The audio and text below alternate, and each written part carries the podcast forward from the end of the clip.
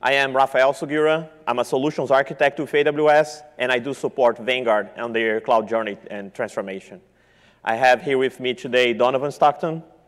Donovan is a platform owner at Vanguard for the Cloud Data as a Service, and he was kind enough to share his story and his perspective on the whole data migration start to AWS. So when we talk about data migration, it's such an amazing topic, an interesting topic, because it's where a lot of things start for most of our customers. They want to move data to AWS because that's how can really leverage the cloud benefits. They're going to leverage the benefits on the data side with things like elasticity uh, and agility, but also everything that the data supports comes along. So if you think about things like microservices and analytics, machine learning, all of that depends of the data being accessible. So again, that's why we, we're so excited to be here today sharing this story with you. So let's get started. So when we talk about data migration, one very common pattern we see is just the standard lift and shift. And by lift and shift, we mean lift and shift of the data, but also lift and shift of the application itself. So let's take a look at this sample scenario here where you have a monolithic application running on-prem, you have some data stores on-prem, things like SQL databases, might be open or proprietary databases, you might have data storage uh, with, with NFS volumes or, or tape for, for archival, all those standard stuff uh, we have on our data centers, right? And if you're looking to move this monolithic application to AWS just in a lift and shift fashion on the application perspective, that's fine, right? Maybe sometimes that's the best way to start moving things to the cloud. And when we're doing that, you come along with you, you have to bring along with you the databases and data sets with you. So lift and shift works well in that scenario. Um, AWS supports a lot of different tools to move the data. We support a lot of different databases uh, on, the, on, this, on this lift and shift pattern on AWS. Again, that works, uh, and that's possible with AWS. But what if, what if you want to re-architect your application? What if you want to take full advantage of the cloud potential by using architectures like microservices, modern analytic platforms, or even things like machine learning and AI? If you're going that route, now lift and shift is not an option anymore. Because you need to make that data available to those microservices and your analytics and your machine learning and all the all new cool stuff. You need to support that with a modern data platform. You need a platform that supports the same agility that the microservice is going to provide, the scalability, the automation that entails this architecture. And that's what we're here to talk about today, right? How you can move legacy data, data and data sets to, modern, to a modern data platform. So when we understand the why, right, we look at this and say, hey, okay, I understand why I would want to do that. The next question that comes with it is say, okay, but how? How can I magically transform those things. And there's a lot of ways to address this. We have a lot of white papers talking about this. But just for the sake of the discussion, I, I broke down this process in three big steps, three main, main basic steps. The first step is to identify your data requirement. And that's what I mean by data requirement is how much data do you have? What's your data access pattern? Is that something that needs to be real-time, low latency, or that's something that you access in a batch uh, approach once a day in a very high volume? What's your data format in terms of schema, or are you using any kind of uh, data, any kind of data files with specific formats like JSON, Parquet? So all of that matters when you're thinking, so you need to map that first.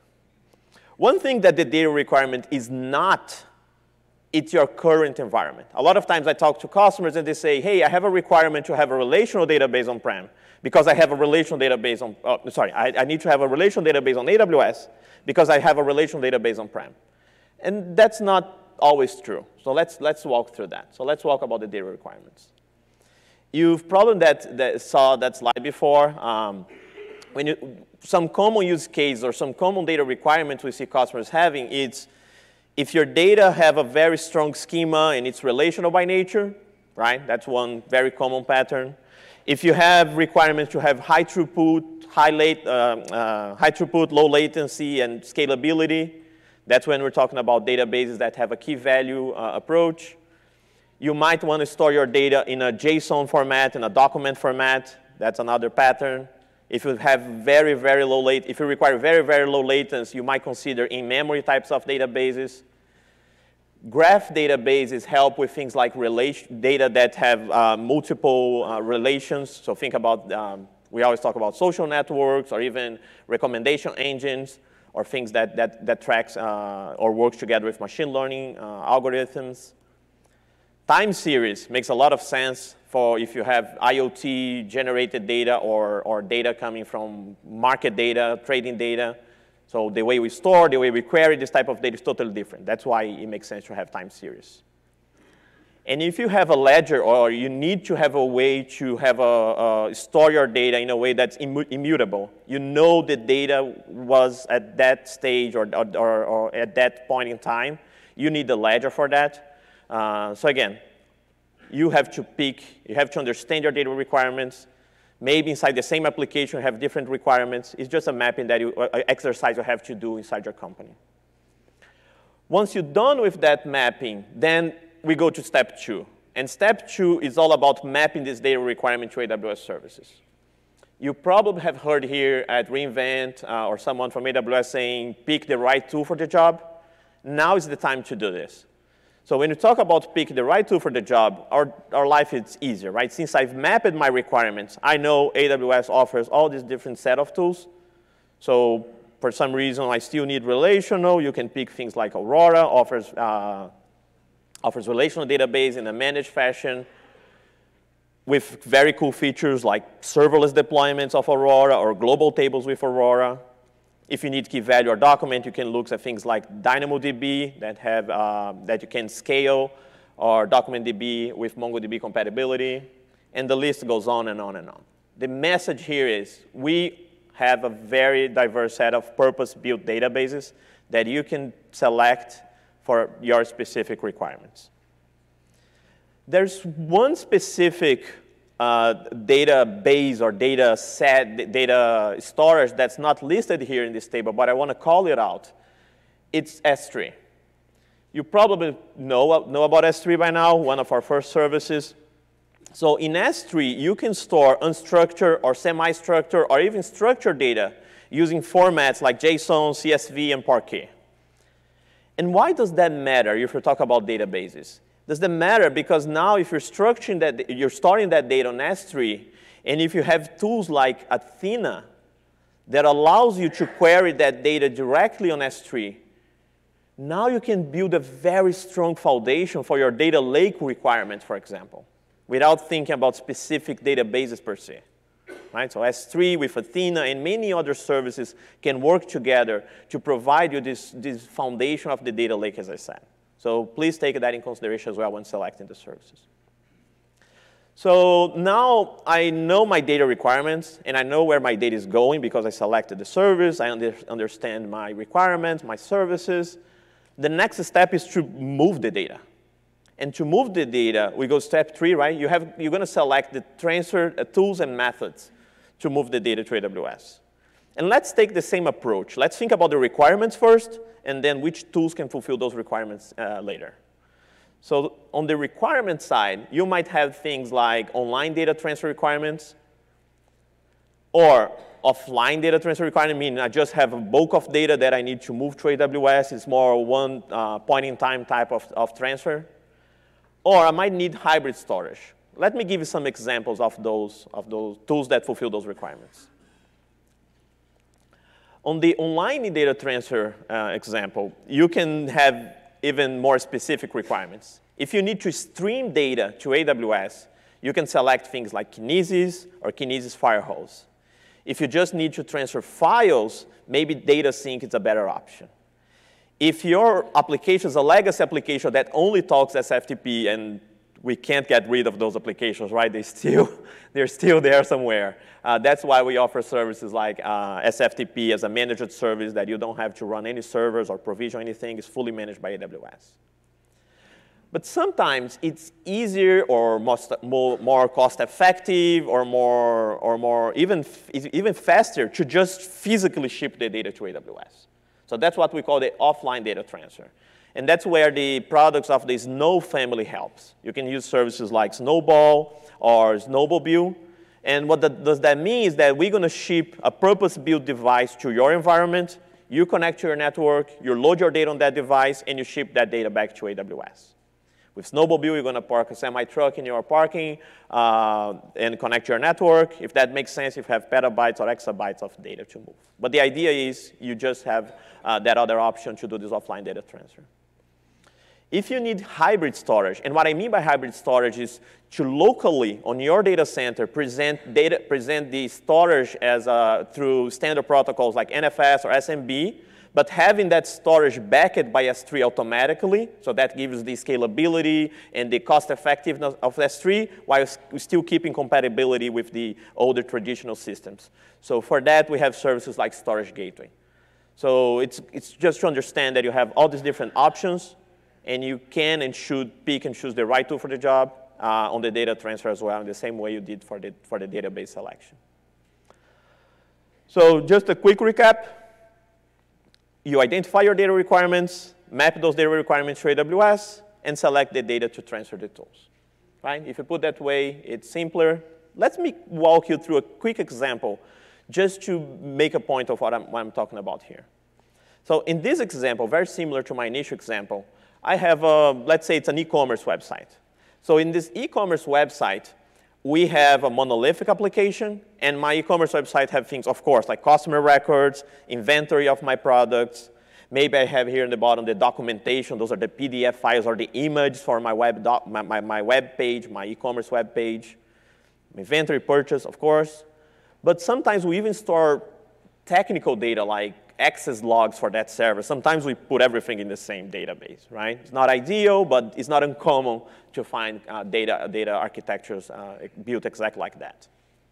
And now you want to move um, that data to the microservice, to, to cloud, then you're going to re-architect that application. So you're going to use things like microservices, all the, the, cool new things, right? So as I said before, lift and shift in that scenario is not, a, is not, a, is not an option anymore. So we can do things like breaking the, the data storage in different services. Maybe your customer record it's, it's relational by nature and have a very strong schema, and you need to connect to legacy ERP or CRM systems. So you should keep that in a, in a relational database. You can pick Aurora for the customer records. For your inventory and purchase, you want the scalability and low latency because you have, you have peak usage. Uh, so maybe DynamoDB is, is the best option. For your access logs, you don't need a database for that. You can store that unstructured data direct on S3 and query those uh, with, with an analytics service. And you can also have things like uh, S3 to store your documents in PDF in a much more cost-effective way than storing in a relational database. So now with, those, with that database um, uh, distributed across all these different tools you, or platforms, you can use new tools to build your microservices, things like Fargate or Lambda or Athena, and plug those modern applications to your database. Your database is ready to support those services.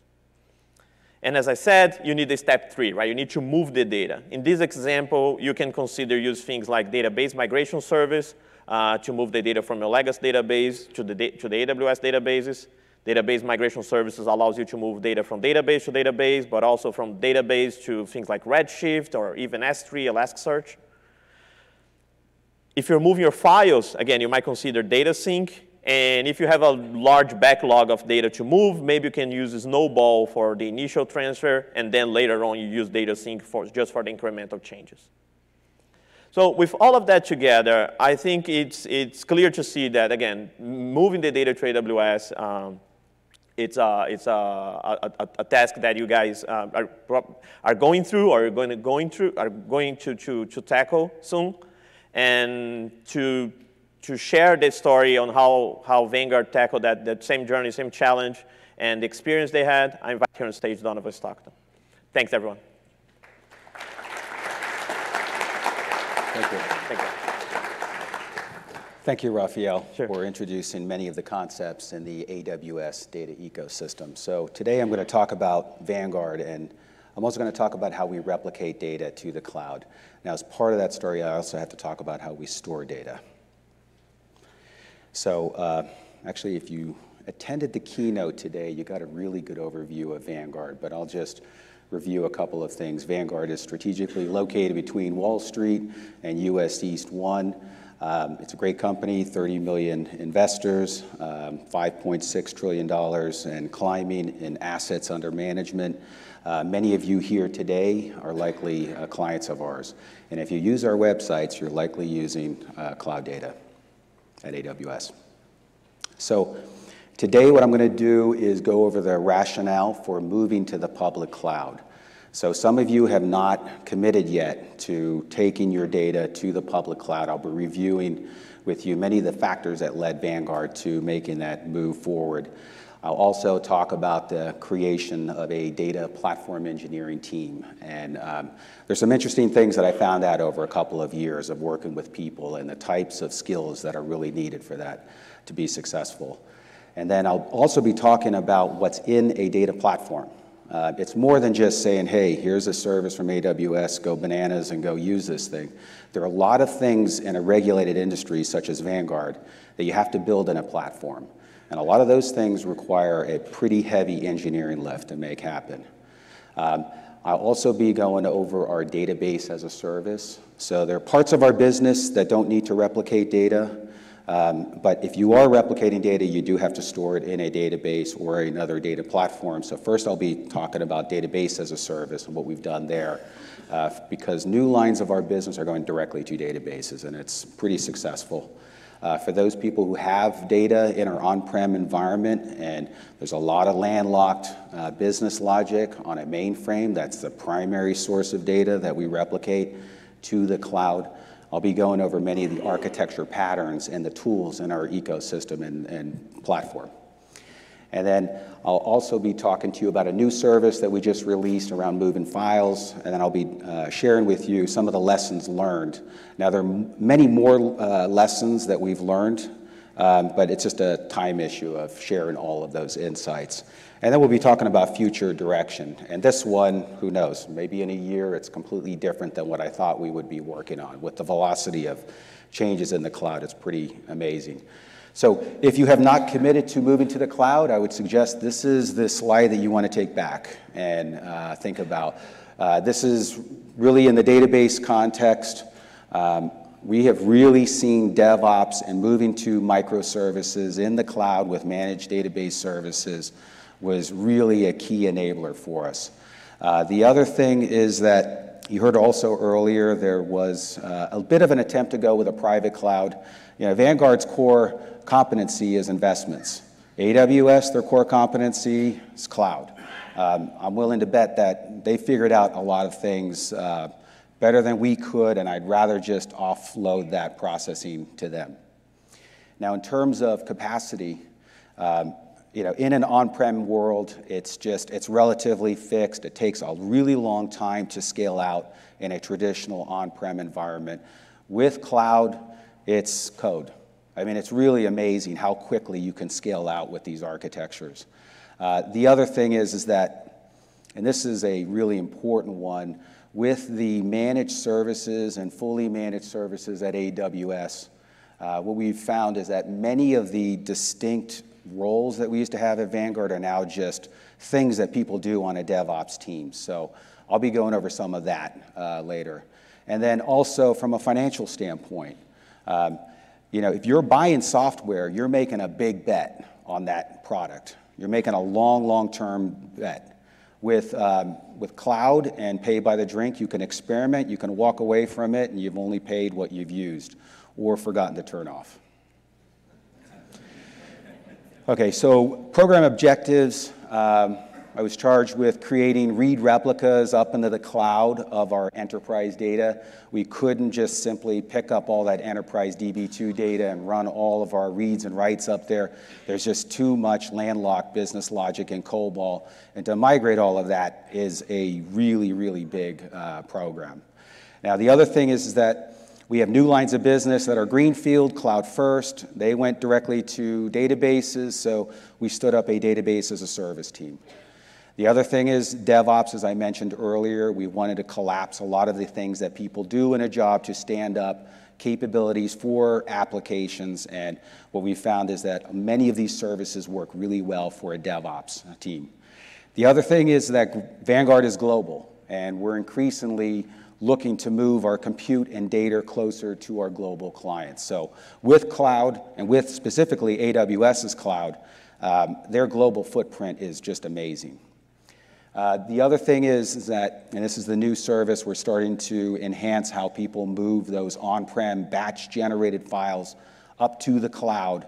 So in the past, they used to FTP them. Sure, they can use secure FTP, but we like the managed services of storage gateway and then increasingly data sync. And then also, we're looking to modernize how we hydrate the data lake.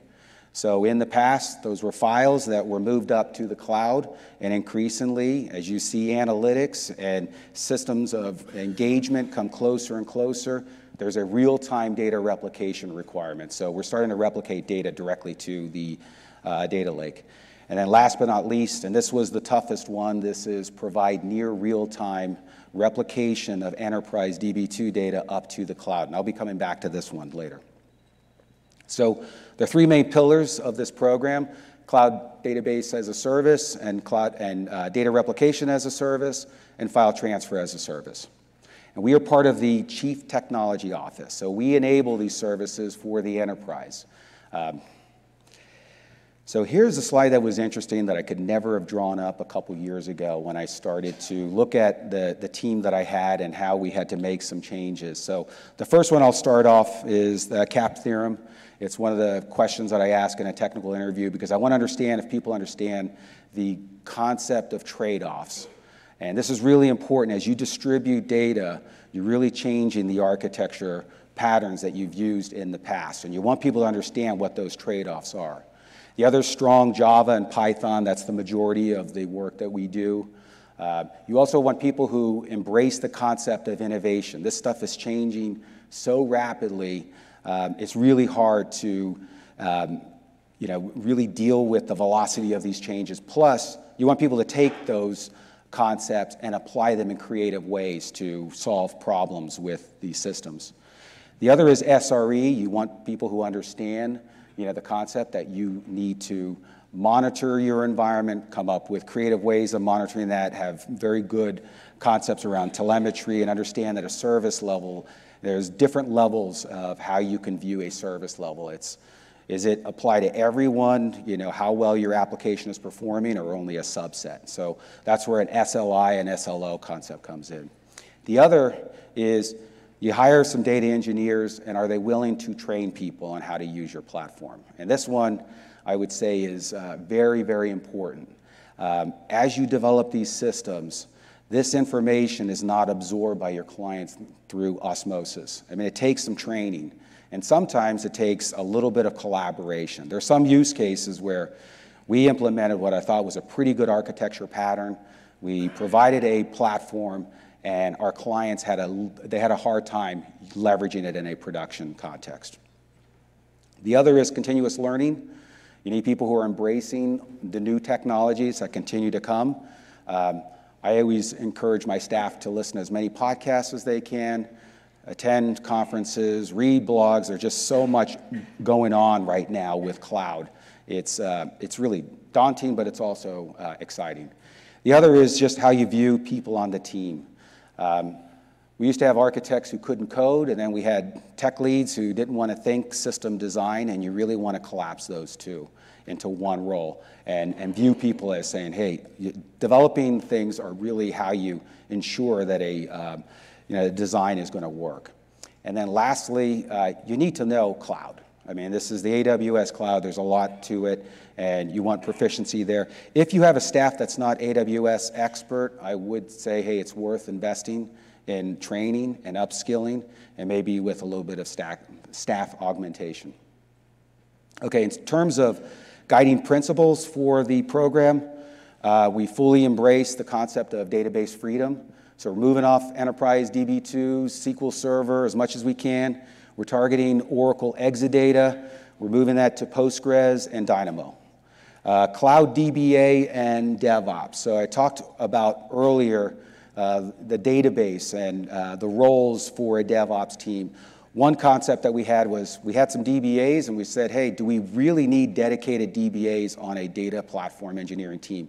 And the answer was no, because most of that's been offloaded to AWS. They're not doing the OS patching, they're not doing security patching, they're not doing the database upgrades. Those just become absorbed as part of that DevOps team. Wendy Neu uh, is a consultant with, or principal consultant with AWS. She's got a great article on the role of the cloud DBA and she does a really good job of focusing on how cloud DBAs, if they are a dedicated role, work purely in the optimization space. The other is fully managed is better than managed versus stand it up yourself. So there is a mix of things that are going to be in your platform. In some cases, it's a fully managed database service like Dynamo. It could be a managed service like Aurora. Um, and if you're standing something up yourself, there are things that you're going to have to do, and, and we just prefer a fully managed database service. Uh, fit for purpose database, I'm sure you've heard this like a thousand times already, this conference, but we do believe in this concept. We came from a world where relational databases were pretty much the only thing that you ever got. And those databases tried to do everything, and they didn't do everything very well. At AWS, as Raphael reviewed, there are so many different database uh, you know, architecture patterns. The other thing is automation over clicks. We do not want people in UIs, with rare exception. So if you manage a database and performance, you can leverage performance insights with RDS. That's been used pretty effectively by our DevOps teams. But for the most part, everything that we do is built around the concept of automation. And then the other thing, and this is what uh, was a real pivot from the way we used to treat data, was it's engineered for lines of business. My team doesn't operate any of this stuff. All we do is we build a platform, we enable it. That's taken up in the lines of business accounts, and increasingly will become part of their micro accounts. So this is part of the self-provisioning aspect of this environment, and it was a real pivot from the way data used to be provisioned in the past. And then lastly, data infrastructure, don't confuse that with data management because they're different. Now, in terms of what goes into that platform, we provide the builds so that the lines of business can take up these stacks into their environments. We cover functional gaps, and there are many functional gaps depending on your enterprise. Now, we, uh, like I said earlier, we're a regulated industry. There are a lot of audit things that we have to cover. There could be things with security, and you will have to cover those functional gaps. We've done that even with third-party products where we've covered gaps. Uh, the other thing is service enablement. So as AWS uh, releases a new service, we go through a standardized or standardization process at Vanguard. And that means we have to go through regulatory uh, steps, and there are many different compliance things that we have to do. The other thing is audit. So internal audit flags my team with certain risks, and we have to mitigate those risks. And I'll show you a, um, an example of what one of those risks are. Also, cost management. You will be spending a lot of money at, Van, I mean, at uh, AWS, but when you do, you've got to look at your value, and you have to really be careful about not over provisioning um, your environment. The other is alerting and notification. Since we've shifted all of this to the lines of business for them to support, we had to provide a robust uh, alerting and notifications architecture so that where, as they support the infrastructure that's been taken up into their environment, they have a way to support it. The other thing is architecture patterns. So I'll be walking through some of those, and I have a map that shows the dominant architecture patterns, and that is going to continue to grow. And then also tool selection. So as new services are available, there's new business requirements for new, like let's say a database, my team will allow the line of business to do the functional analysis. We want to make sure that it works for them. But then my team is really responsible for the technical, the strategic, and the financial analysis. And then um, lastly, we do vendor management. So if we have a product or we have a service from AWS, we will work with the teams to help influence their roadmaps. Okay, so first I'm going to go over database as a service. So this is the, um, a view of how getting a database in our on-prem environment looks. It takes about 14 to 28 days. There's just too many things that have to happen to get physical infrastructure in the way. Um, and if I'm in the green box, that's a line of business, um, that's a pretty unpleasant way to get a database before you can begin your work. Now, here's how you get a database at AWS through our platform. So, my team builds the CloudFormation templates. Uh, the lines of business put in the parts that they need to in order to create a full stack for their database. It gets deployed through CloudFormation. They get their database. They've stipulated whether they want read replicas and the machine instance class that they want for their database. And they get their database and they're off and running in four to five minutes. Now, here's an example of one of the exemplars where we lock down parts of that build so that the lines of business are not going to be unsuccessful. So you do have to lock certain things down as a platform team. Now, here's an example of one of our platform services around alerting and notifications. We're looking for events. We route those through CloudWatch. We notify people, and we also route this through Snow so that there's an incident waiting to be managed by our tech ops team, because they are the ones with the production access.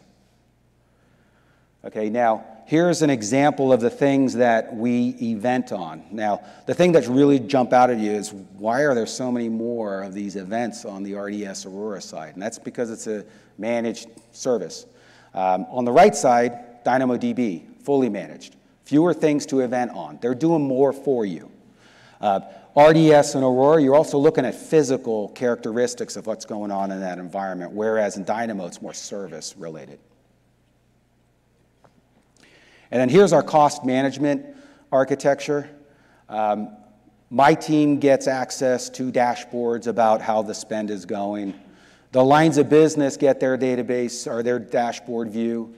And then my team says, hey, you know what? There are probably things people aren't going to take action on that are probably pretty low hanging fruit, and I'm going to walk you through what we do in that respect. And regarding our strategy, um, we do want to, um, I think the key area here is we found that people typically over provision in Kinesis.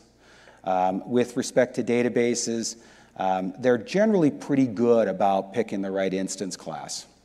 Um, but for the most part, what we're seeing is that we've created a, um, a quarantine and eviction capability that's been working really well for us in our test and engineering uh, sys levels, and we're going to look to apply that to production. So here's an example of stopping a, uh, a database instance. Uh, now in this case, we're looking for a database without a connection for four days. And if you, as you can see here, since it's a 300 level, we'll look at some code. Um, if it's, there's no database connection for four days, we stop the instance. Now, some of you may ask, why not do it after a day? And we, we picked four days because it takes a while for the application has to be recycled along with the database as it's uh, brought back up.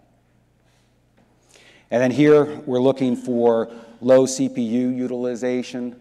Um, again, this is generally what we find in engineering and test. We wouldn't find this in production. Usually in the case of production, it's just they're slightly over provisioned and there's a little bit of a, you know, there's a little bit more art than there is science with, with production. Now here's an example of audit capability. So um, internal audit came back and said, hey, you got to make sure there are no databases out there that weren't spun up with your build uh, pipeline. So we wind up developing a rogue database uh, detection capability. So we look to see if there's anything out there, even down to engineering. Like we don't evaluate software or database technology unless it's gone through a pretty rigorous review process. Okay, now we're going to get into the really hard part, which is replication of data. Um, so going back to our program objectives, I said I'd come back to near real-time CDC replication. We have four things that we really need to pay attention to. And one of those is handling initial loads. That's, before you start doing your replication of any of the changes, you have to actually do your, your full loads. And that's where a lot of the volume comes in. And that means a lot in the Kinesis world. As you create a number of shards, you bring in that load. Um, we've seen a lot of teams initially size up for those initial loads, and then they forget that they have to size back down for uh, replication loads. Uh, we needed to provide one to two seconds of latency, And then we also needed to reduce daytime MIPS. So it really was charged with moving as much of the data as we can up to the cloud so there's no reach back to DB2. And then we have a recovery time objective of two to three minutes, similar to how RDS works. Um, and then our PO recovery point objective of zero data loss. So since this is replication, and there's a, there, there's a slide at the end that I'll talk about around data integrity that really touches this one. So here's a typical day at Vanguard for just updates. Um, we are a mainframe shop. Market closes. Accounts need to be update with, updated with pricing. Um, we kick off a nightly cycle. Now, in an ideal world, this would be a pretty flat line, but unfortunately it's not. So you have to size for these high water marks. In the future, we are looking at auto scaling and building that capability for our replication engine. But here in the case of 11 o'clock at night, we get 60 million updates and we have to process those um, so that clients don't feel a lag in the updates. And so we have volume, we have a lot of these platform services. The first thing that you need to establish really for your platform is a build automation for the entire stack. You want a team to have everything that they need to start their data replication development. And that means they need Windows servers, they need EC2 instances, they need AMIs, they need ELBs, they need all the configuration that they need in order to start with data replication. So in this case, our main replication engine is Attunity. This is the, uh, the product that we use to replicate enterprise DB2 data on Z. That runs on Windows. And we also have FSx for Windows for shared disk, and I'll be talking about why we're using that. Um, we also store backups of this environment in S3. We use CloudWatch, again, to look for events that suggest that an environment's in trouble. Um, so if action needs to be taken, it can be taken. Now, because we have this automated infrastructure environment, um, we also moved on to what's really, really important to us, and it's going back to that RTO and RPO uh, concept. So we uh, enhance the Attunity infrastructure that we have up in AWS, leveraging AWS technologies to deliver uh, near close to uh, HA of zero downtime. We're, we're in the two to three minutes here. So we have a primary, we have a warm standby. The key here is that if there's an issue with the primary, we auto fail over to that standby in a different AZ. So we're distributing where our compute is, and we have shared disk across those uh, AZs so that the standby will know exactly where to pick up where the primary was, because you don't want to introduce data corruption. Now, here's another enhancement uh, that we built into the platform, and this was really around developer efficiency.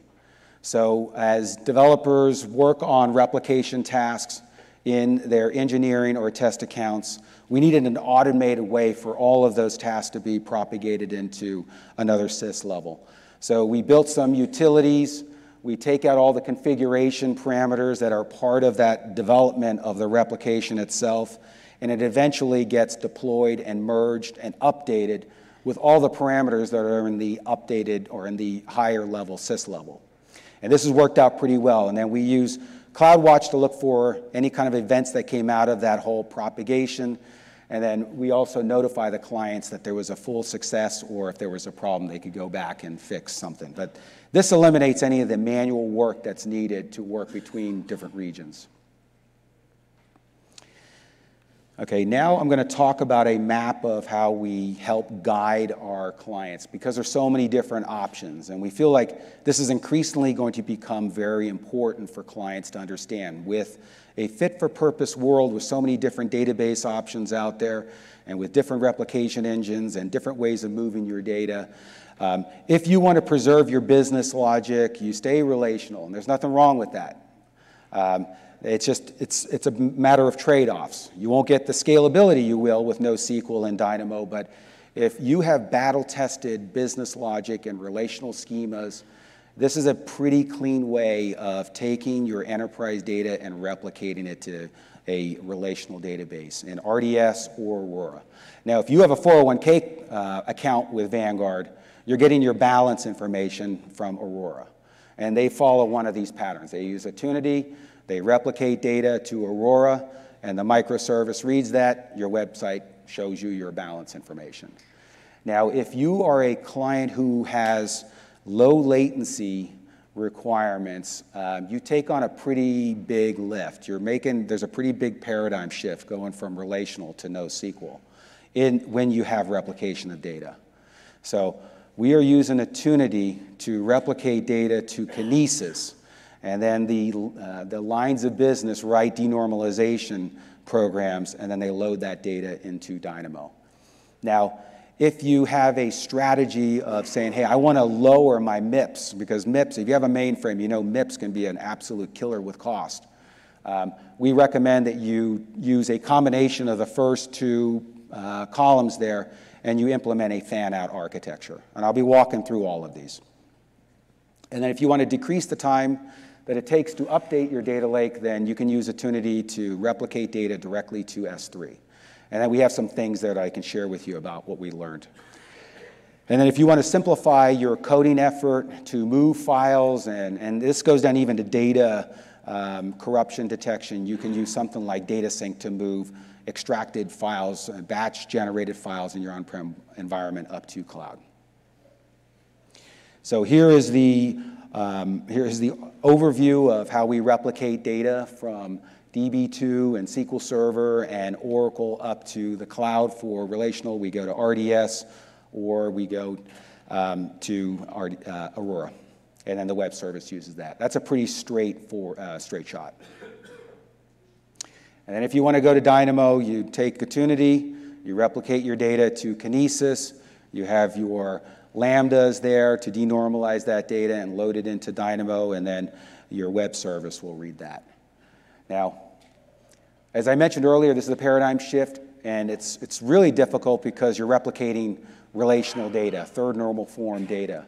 When you replicate that data, and going back to one of those program objectives, replicate this in one to two second latency range, we're trying to move data as fast as we can. So Attunity will actually apply batches of these changes to Kinesis. Um, sometimes some of the members will, or messages need to be reapplied in another micro batch. Well, when that happens, some of our transactions involve many different elements to it. So if you open an account, you got to pick your stocks, you got to tell us who you are, you got to tell us about our, your beneficiaries. So until all those members of that transaction are received, you really don't want to process that transaction. So um, at this point, um, we were very happy that the vendor that we have for replication Attunity, they uh, built for us a unit of work capability. So this is metadata that tells us whether we've received all the members of a transaction. And I'll be showing you what that message looks like in a second. Now, until all those members of that transaction are received, we park them. And then once all the members are, are received, then we take them out of a park status and they get processed and then uh, updated to Dynamo.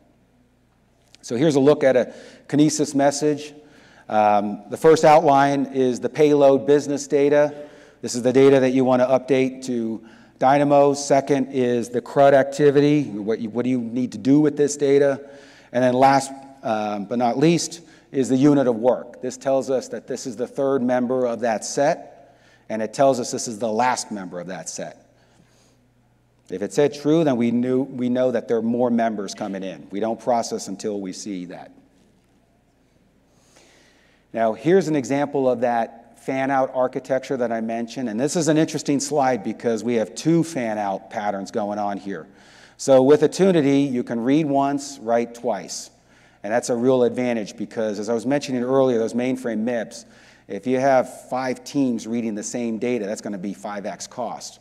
So what we're really doing is encouraging these teams to read once, write multiple times, and consume multiple times. So in this case, the first fan out architecture pattern is Attunity itself. So it's writing out for Kinesis, and it's writing out to our relational data. So if this is account data, it can be written out to Kinesis, and then Kinesis becomes the second fan out pattern here. So you can consume multi, a message multiple times. You can store that message for up to a day, and in this case, we're using it for our microservices, and we can also use it for our big data hydration. And then here's an example of how we're starting to modernize data lake hydration. So again, I think increasingly the data lake architecture pattern, sort of like the first generation of just moving batch files up to the data lake, I think those are going to, you know, they're going to still have their place, but increasingly people are going to want the same latency with the data lake that they're getting out of their systems of engagement databases. So in this case, we replicate data either with DMS or with Attunity to S3. Now, this was the architecture pattern that I mentioned earlier. For us, this was a pretty straightforward architecture pattern to follow. For the lines of business, they looked at this and they said, how do I do transaction replay in S3? And that was a really difficult thing for them to grapple with. So my team created some exemplars. We wrote up some blogs on how to do it, and it still didn't resonate with them. So as I mentioned earlier, sometimes you just have to engage your clients and get them to really understand how to work with data. This is low-level data development at this point. But this is now starting to take off as a really good way to get your data up to the data lake in real time. Okay, now this is a slide that I never thought I would be signing up for. I just thought this was something that was going to be the domain of the lines of business because I don't operate the data, I don't know the data. Um, However, I was challenged on numerous times, and I, I, it was really hard to prove a, a discounted negative. I couldn't prove to them that I wasn't introducing data quality problems. So um, there are some things that you need to understand when you work with replication uh, with your on-prem environment up to the cloud. You're spanning physical storage. So you don't have physical data detection capabilities available to you.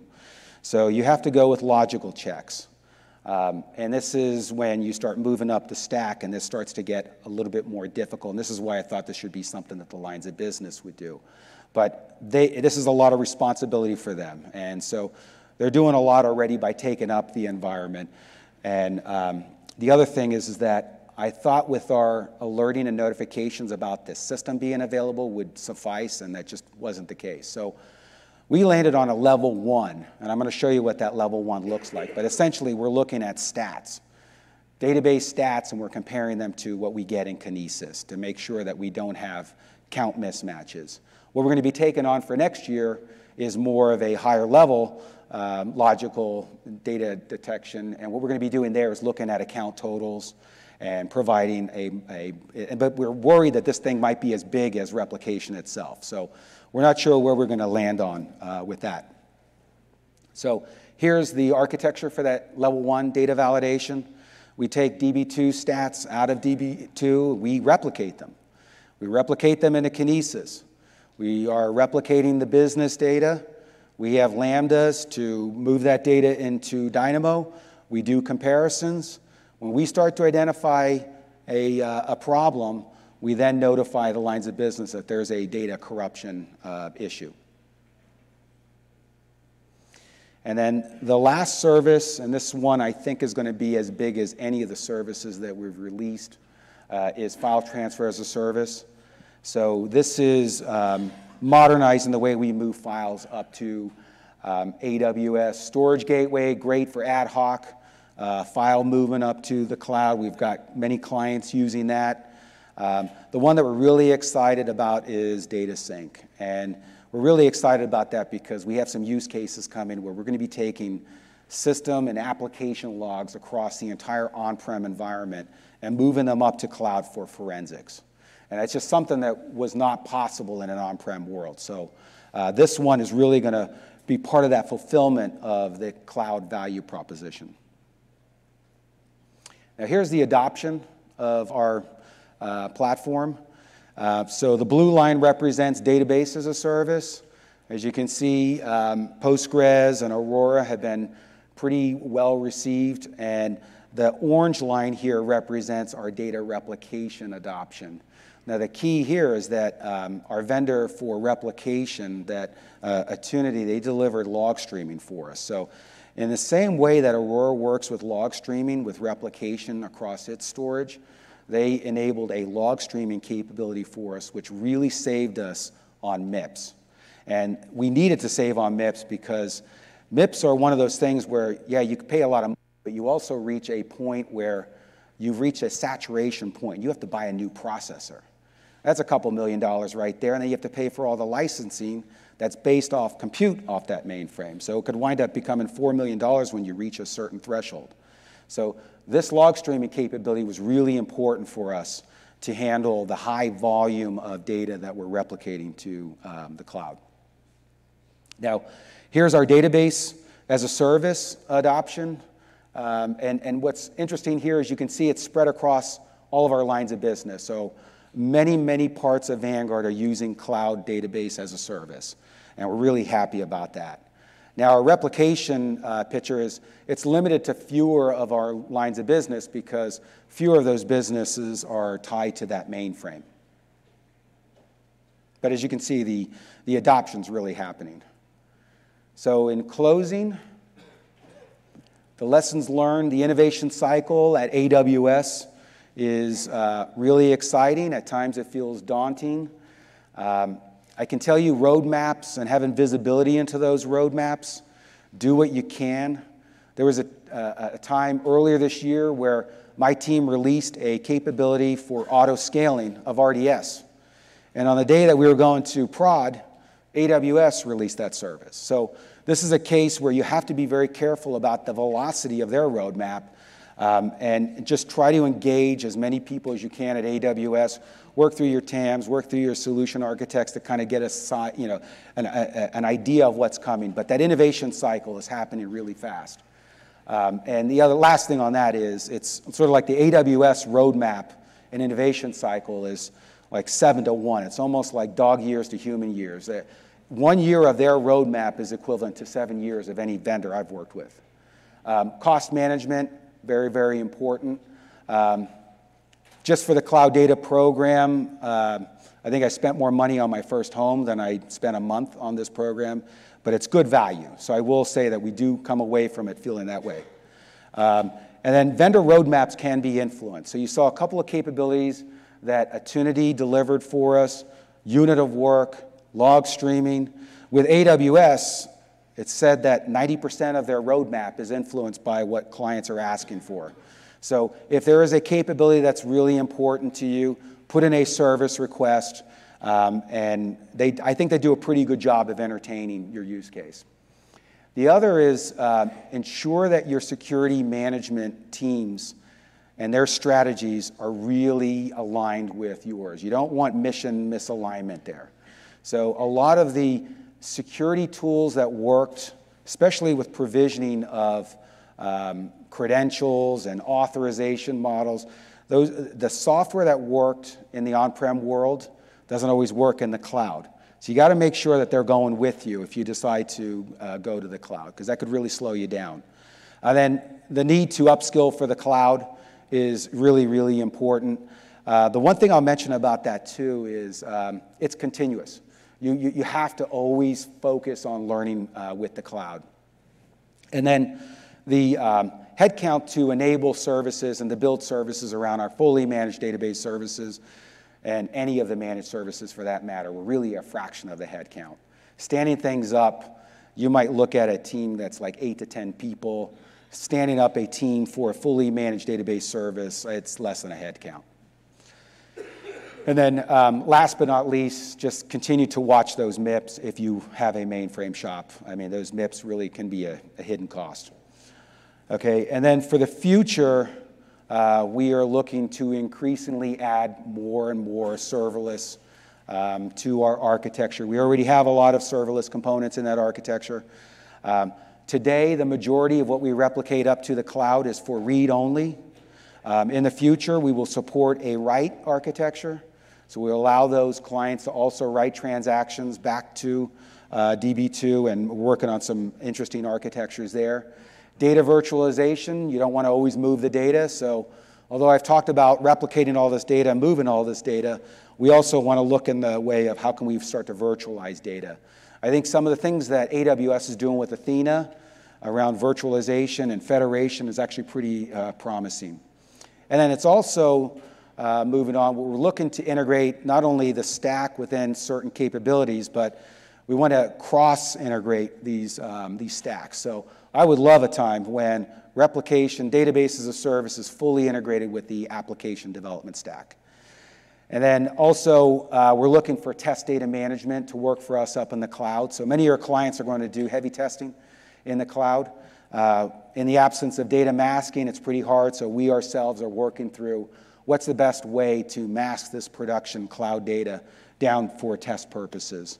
And then um, we're also looking to go full bore on multi-region. So we are, and I'll give you a heads up on that, we're going to replicate in one region and have AWS do the data platform replication cross region. That's just something we don't want to take on. We initially looked at that and we just, there was just too much complexity. And as I mentioned earlier, cloud is the core competency of AWS, so it's better to leverage that where you can. And then last, um, the four databases that we're really excited about um, possibly bringing on very soon. Redshift, and I'm really excited about Aqua um, and Neptune and QLDB. I think there's QLDB is really interesting uh, database.